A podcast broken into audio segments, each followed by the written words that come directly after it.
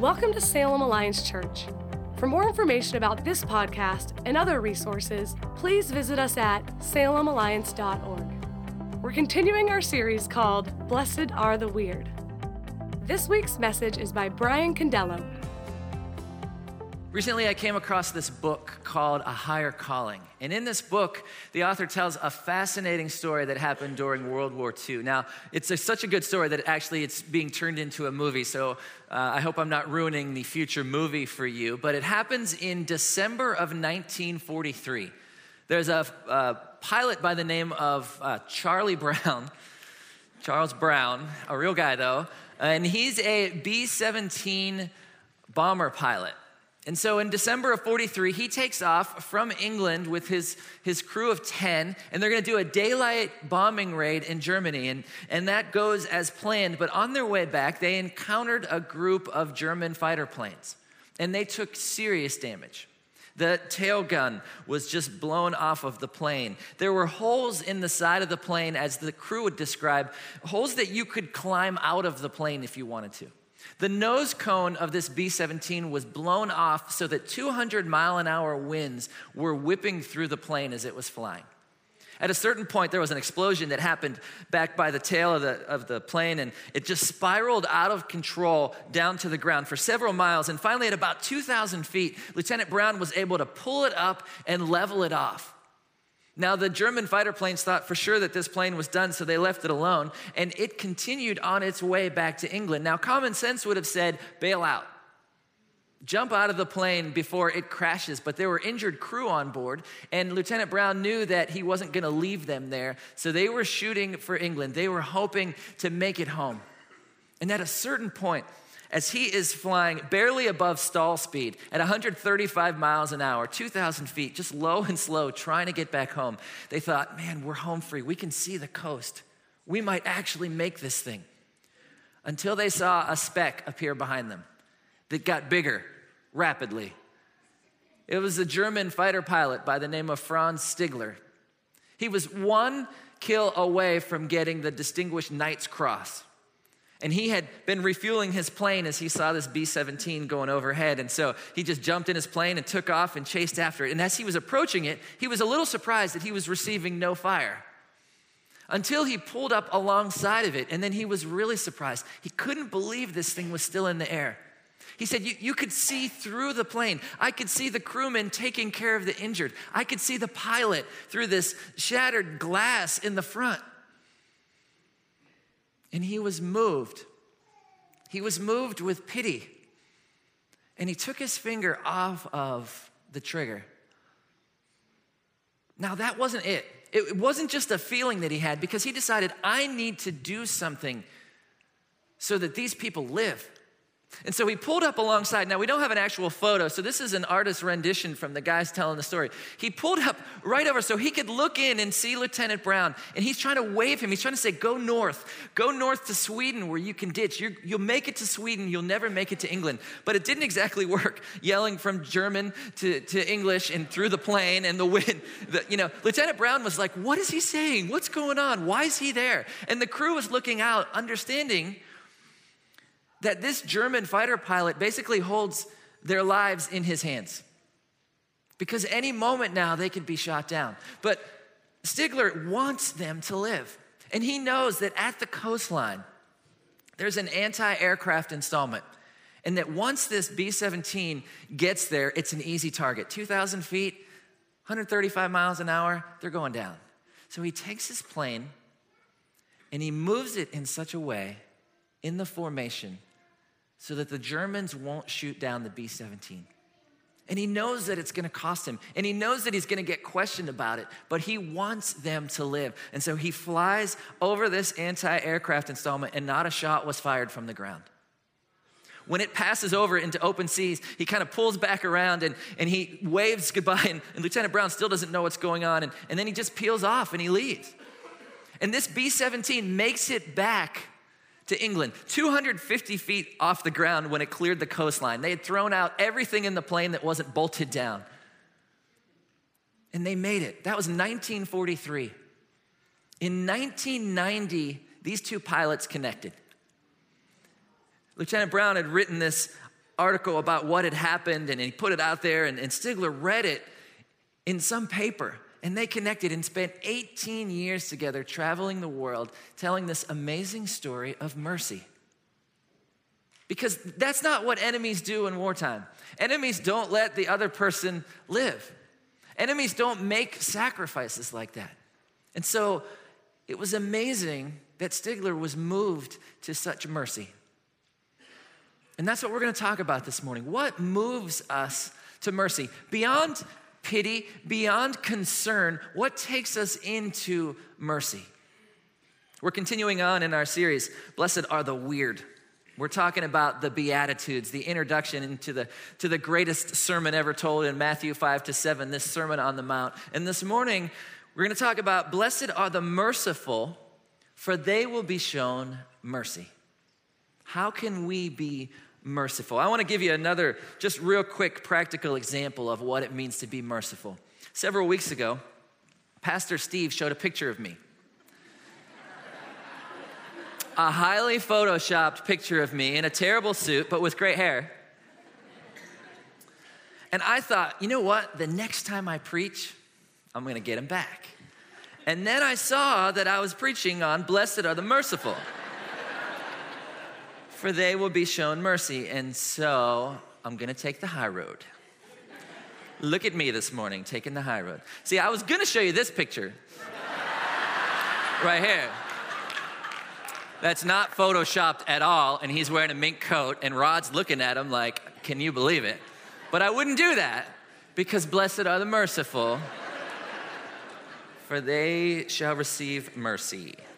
Remind Steve of that.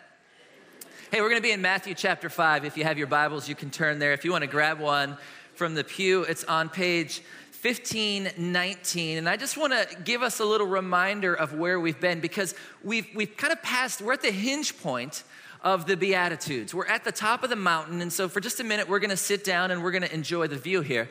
Um, Blessed are the poor in spirit.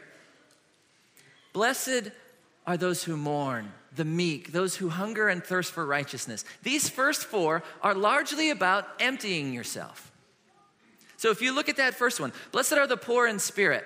Blessed are those who need help, who understand that they can't do it on their own, who make this declaration of dependence upon Jesus. Blessed are those who mourn, who understand that they have problems and their problems are spiritual problems, and their problems are sin. And they understand that they need to repent of this sin and mourn of this.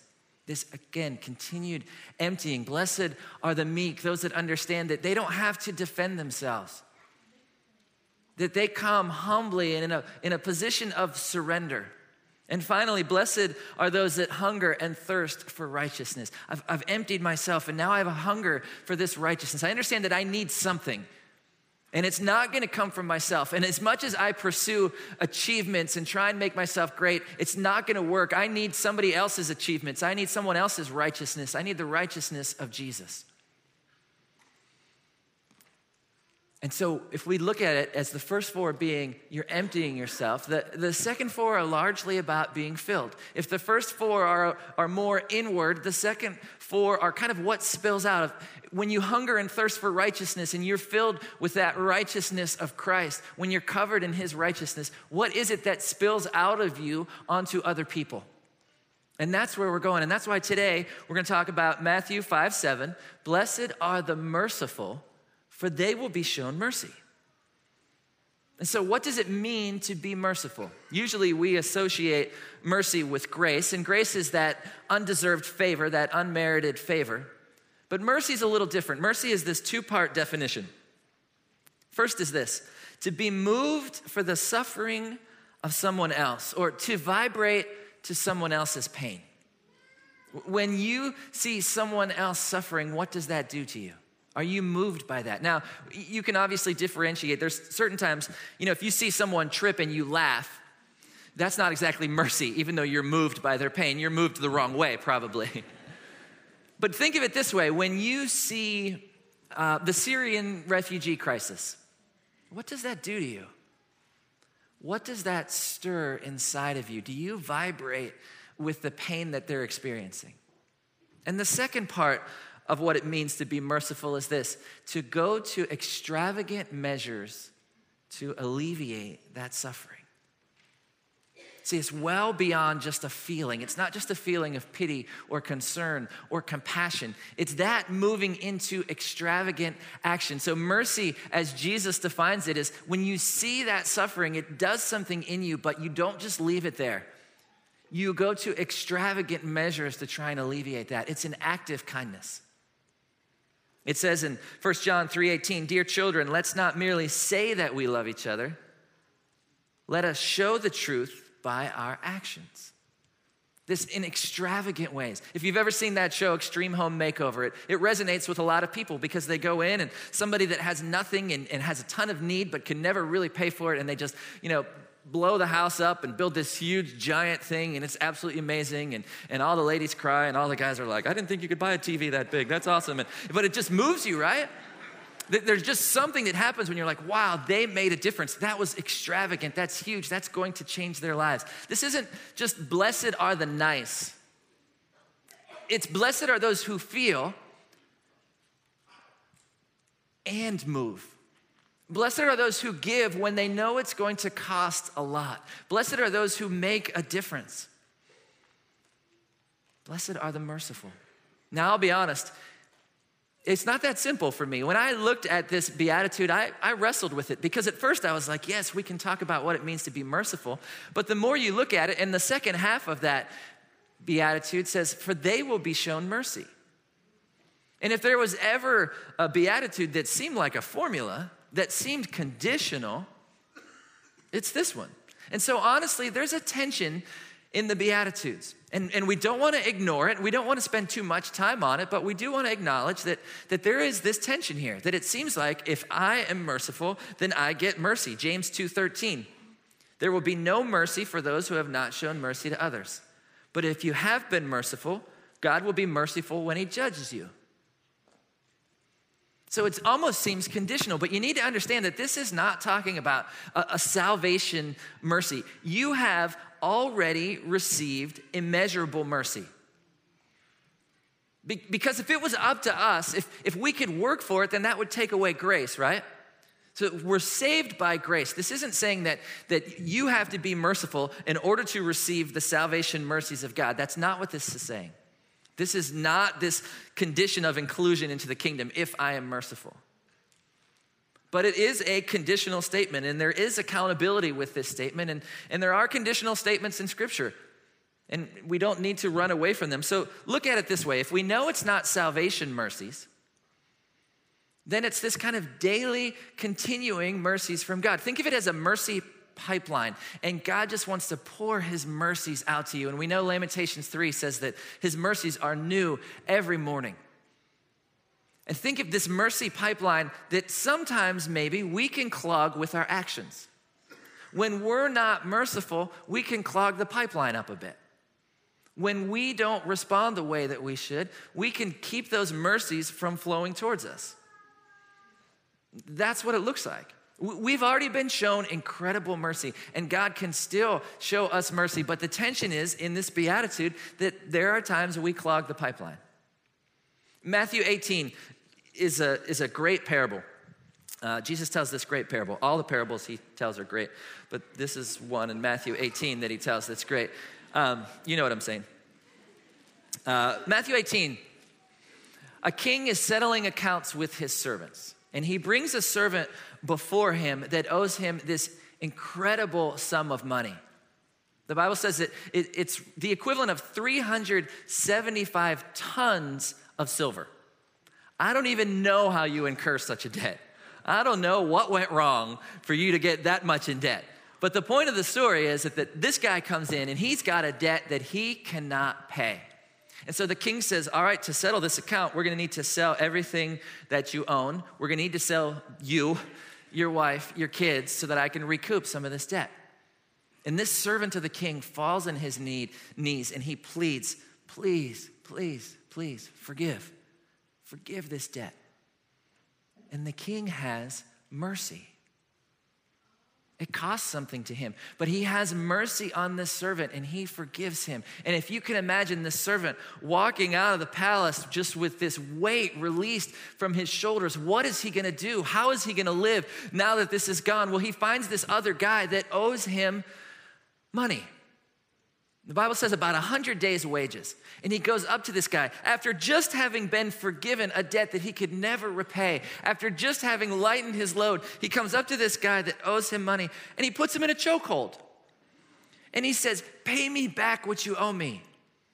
And the guy says, I can't. And he begs for mercy from this servant. Please forgive me. And this servant says, No, and has him thrown in jail. Now, the king finds out because the king always finds out. The king finds out and brings this servant back before him. And he's like, What have you done? You were forgiven a debt that you could never repay. He says this, verse 33 Shouldn't you have mercy on your fellow servant just as I had mercy on you? And he has this guy thrown in prison. And we, we look at that story and we go, yeah, man, that servant was a jerk. And then we realize, yeah, I'm that jerk a lot of the times. When we think about the mercy that we have received, the forgiveness that we have received, the debt that has been canceled that we could never repay. And so we are to then pass that mercy on. I mean, think about the debt that was canceled. Remember the definition of what it means to be merciful to vibrate with someone's pain and to go to extravagant measures to alleviate that pain. Ephesians chapter 2. But God is so rich in mercy, and He loved us so much that even though we were dead because of our sins, he gave us life when He raised Christ from the dead. That God is so rich in mercy, and He loved us so much that Jesus gave His life to pay the debt that we couldn't pay so that we could live with Him forever. That's the mercy that we've been shown. And we show mercy because of that mercy that we've been shown. We love others because of the love that we have received. We share his grace because of the grace that we have received. And so, understanding that should point us in a certain direction. Mercy means to, to vibrate with someone else's pain, to go to extravagant measures to help alleviate that pain. But mercy, as defined in Scripture, focuses on the eternal. Mercy, as God gives it, focuses on our eternal souls. And we need to remember that. Mercy needs to point us in the direction of the eternal. God did not send his son to die for us so that we could be comfortable. Jesus did not die on the cross so that we could have more stuff. Jesus gave his life for us to rescue us so that we could live both now and forever. The mercy of God affects our eternities. And when we think about being merciful to other people, we need to have eternity in mind. You see, as Christians, we should understand the sufferings of the world. And more so than other people around us, we should be willing to meet those needs. But we need to understand at the root of those needs, at the root of emotional needs and physical needs, are spiritual needs. You see, to show mercy on a, on a very practical level is to be commended. We should do that. We should meet others' needs but meeting physical needs is incomplete. It's commendable, but it's incomplete. We need to have a focus on what it means to meet spiritual needs. That's why we say around here that, that there are good deeds that we do that lead to goodwill, that leads to the good news. We want to be those that show and tell. We need to remember that when we stand before the people that we interact with all the time, that they are eternal. C.S. Lewis, in his essay, Weight of Glory, says, There are no ordinary people. You have never talked to a mere mortal. Nations, cultures, arts, civilizations, these are mortal. And their life is to ours as the life of a gnat. but it is immortals whom we joke with, work with, marry, snub, and exploit. Our mercy to other people needs to take into account that they are eternal. And how could we deal with a present physical need of a moment and neglect the sufferings of eternity? You see, mercy that ignores spiritual needs is not the mercy of Jesus. And we have to understand that there is an eternal component to our mercy. It's great to do the good deeds, but in our mercy, are we thinking about the eternal? Are we sharing the good news? And I know that's scary. I know that's intimidating because it's easier to just meet the physical needs. The first mission trip I ever led, I was a youth pastor in Western Pennsylvania, and I took 30 or so uh, very rural farm students to Spanish Harlem, New York City.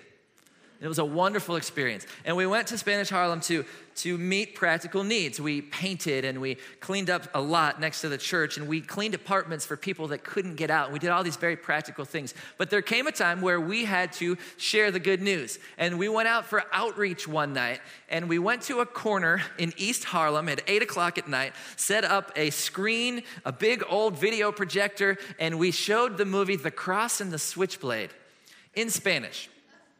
None of our students understood it. I didn't understand it. Here we are. It's dark, you know, 30 white kids on a dangerous street corner in East Harlem with the cross and the switchblade showing on a screen. And people are walking past and looking, and, and some people are stopping and watching part of it. But at the end, there was probably 15 or 20 people that had kind of semicircled around the screen. And the pastor gets up and he said, My, my friend Brian is going to share with you about Jesus. And I was just like, Oh, I was not ready for this moment. I take the mic and I didn't, I didn't even understand the movie. So literally, I'm like, well, there was a guy on the screen, and I think he was a bad guy because he had a knife, switchblade. Yeah, that's what it was. And uh, then at the end, he was good, and you should accept Jesus. So let's pray. Like I really, I had nothing. I had no idea what I was saying, but I, it was it. It was the moment. So I'm just pointing at the screen and like, okay, and then Jesus loves you because a guy had a knife. So amen, right? And and by the grace of God, people responded to the pastor, thankfully not me. But this understanding that we've been given mercy that has affected our eternity, and that's what we are to share. And we need to be ready for that. We need to be prepared for that. So, what can we do? I want to give you just three practical things that we can do to be merciful, to share mercy with other people. And the first is this forgiveness. Now, you might not think that forgiveness matches with mercy, but it's an extension of mercy. You see, in that culture, in that time, revenge would have been the order of the day. If someone did something to you, you did something back to them. Not too different from how we live today, right? But we are called to extend mercy by way of forgiveness. And, and it's costly. Mercy is costly. There's an extravagant cost to mercy, there's an extravagant cost to forgiveness, but we are called to forgive. Ephesians 4 says it this way Get rid of all bitterness, rage, anger, harsh words, and slander, as well as all types of evil behavior. Instead, be kind to each other, tenderhearted, forgiving one another, just as God through Christ has forgiven you. The way to get rid of that anger and that rage and that bitterness is to be a forgiving people, understanding that God has forgiven us what we couldn't repay. And it was costly. Too often we get stuck on what has been done to us rather than what has been done for us. And I know that it's easy to stand up here and to say, yeah, we need to forgive. And I, I don't know your stories. And maybe if I knew your stories, I'd be just as angry as you are. But I do know that we're supposed to get rid of that anger because that anger hurts us, not the other person. And I know forgiveness seems like we're letting them off the hook, and forgiveness seems like it's making us more vulnerable. But you know, people who have offended us and hurt us and embarrassed us and abandoned us and rejected us, and people that we might have a legitimate case against, we are called to forgive. We are called to extend that mercy because when we do, it frees us. Now, I understand that there's a lot of really bad circumstances, and forgiveness might not mean letting someone back in your life that has harmed you. I understand that, but we are called to forgive. And so, let's ask ourselves this question Who is it that I need to forgive? Who is it? Who in your world do you need to forgive? The second thing I would say is that we need to give, not just forgive. A way that we extend mercy is this extravagant giving. We can't be armchair philanthropists. We can't be, you know, strong on the nouns but weak on the verbs. I read a quote a couple weeks ago by a, a, Scottish pastor from the 1800s. Just made me laugh. He said, The people who least live their creeds are not seldom the people who shout loudest about them. The paralysis which affects the arm does not, in these cases, interfere with the tongue. right? We can't just be ones to just talk a mean game. You know, our mouth is like, yeah, serve and give and do all this stuff, but then we have a paralysis of the arm. Have you ever asked yourself, why do I have so much? Now, I know it's not as much as we want, but it is more than most of the world has. And it is enough. And we have what we need. But why has God provided us with more than we need? I always find it interesting. When we lack, we tell God about it right away. But when we have what we need, we ask God for more. Why has God blessed us with all that we need and then some? It's so that we can give. It's so that we can extend His mercy extravagantly. Yeah, it's gonna cost you. You can't bear the burdens of someone else without having them land on your shoulders as well. And there's gonna be some things maybe that you can't do in life, but we are called to be givers and not just money, time and talent and resources. A merciful person says, All right, no matter what the cost, I'm going to extravagantly give. And so then we ask ourselves the question what is it that I can give towards? God, what are you calling me to give towards? Because when we are people that extend mercy by forgiving, and we are people that give extravagantly and show the mercy of God in that way, God is going to open doors up for us. And we need to be ready. The third thing I would say is be ready to share the good news. This eternal perspective to what mercy is. 1 Peter 3:15 says, "Always be prepared. Always be ready to give an answer to everyone who asks you, to give the reason for the hope that you have. God is going to open up opportunities, and mercy, as defined by Jesus, is a mercy that cares about the eternal soul. And so we need to be ready to share. This past summer, I had the opportunity to go to Taiwan with with students from here 10 students and two adults. We went to taiwan to run a, an english camp for taiwanese elementary school children. And it was fantastic. And we had these kids from 8 in the morning till 5 in the evening. They just wore us out. It was a beautiful thing the point of us going wasn't just to teach English. We did English in the morning. From 8 until noon, we taught numbers and letters and colors and shapes and animals and did the whole class thing. But in the afternoon, we taught them about American holidays Thanksgiving, Christmas, Valentine's Day, Easter. And we were looking towards Easter and we were planning towards Easter. So we did three days and we did Thanksgiving and Christmas and Valentine's Day. And then, I don't know if you remember, but there was a typhoon that hit Taiwan this past summer, and we were there for it. And very well meaning people from Salem Alliance kept sending me emails. Did you know there's a Taiwan headed your, or a typhoon headed your way? And I'm like, yes, I know, I, know, I saw that on the news. Everybody's boarding stuff up here. Um, thank you very much. And, and the city that we were in on the coast was where the eye of this typhoon was going to hit. And so the night before we were to give our Easter story, the government canceled everything, closed everything. So I had to tell the students, guys, we can't do camp tomorrow. And they were like, why? And I was like, well, there's a typhoon. It's coming towards us. We have to be inside. And they said, well, put it back on. Make it happen. And I was like, the government canceled. I didn't cancel. It was the government. Call them.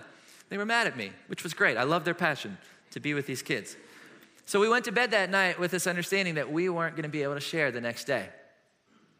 The typhoon overnight stalled out in the ocean. It was waiting for the Easter story. The next morning, the pastor called us up and he said, You know what? The typhoon isn't coming in, and all these parents are calling me saying, We want to have camp. We want to send our kids to camp. Would you do it? Yes, we'll do it. Of course, we'll do it. So we ran over and we prepped. And in that morning, 10 students, I stood in the back of the room, shared the Easter story. They did a drama. We had someone who had worked relentlessly on preparing what it was that she was going to share about the grace and truth of Jesus. And we turned it over to the pastor at the end of our students sharing. And uh, I just sat in the back. I took this picture. This was a response to the gospel after they had seen the good deeds if there was goodwill, and then the good news came and they responded because our students were ready to share. God held a typhoon off because he knew that his children needed to receive his mercy.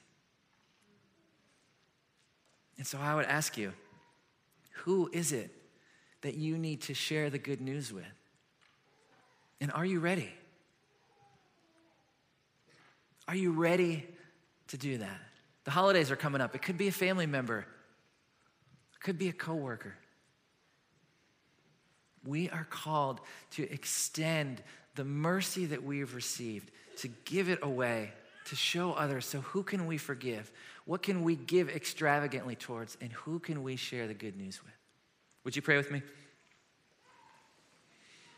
Jesus, I just want to start by saying thanks. Thanks for being merciful to us. Thanks for the extravagant cost that you paid for us the extravagant gift that you gave so that we could spend forever with you. And I pray that you would move us, that it, it, wouldn't be just words, it wouldn't be just feelings, that you would call us into action with an eternal mindset. We just want to share what, what has been shared with us. Thank you, Jesus. We love you in your name. Amen. Thank you for joining us on the Salem Alliance Church podcast. We are a community of believers located in downtown Salem, Oregon, and we are passionate about our city being a city at peace with God. If you have a request that we could pray for, please email us at prayers at salemalliance.org. If you'd like more information about this podcast or other resources, please visit us at salemalliance.org.